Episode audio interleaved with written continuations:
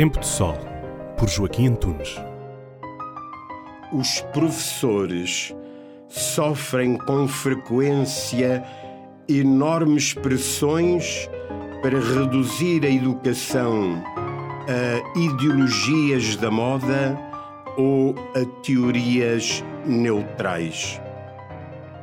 Os educadores salesianos têm o dever de propor aos seus alunos, sempre, sem pausas, uma visão cristã do mundo, ajudando-os a rejeitar propostas maquilhadas com cores de aurora boreal.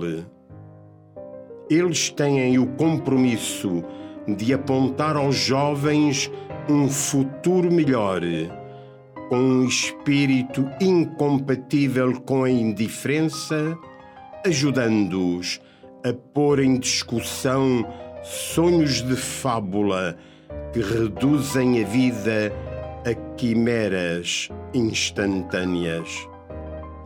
Educar comporta a extenuante apresentação de projetos que levem a descobrir a beleza da vida e do amor.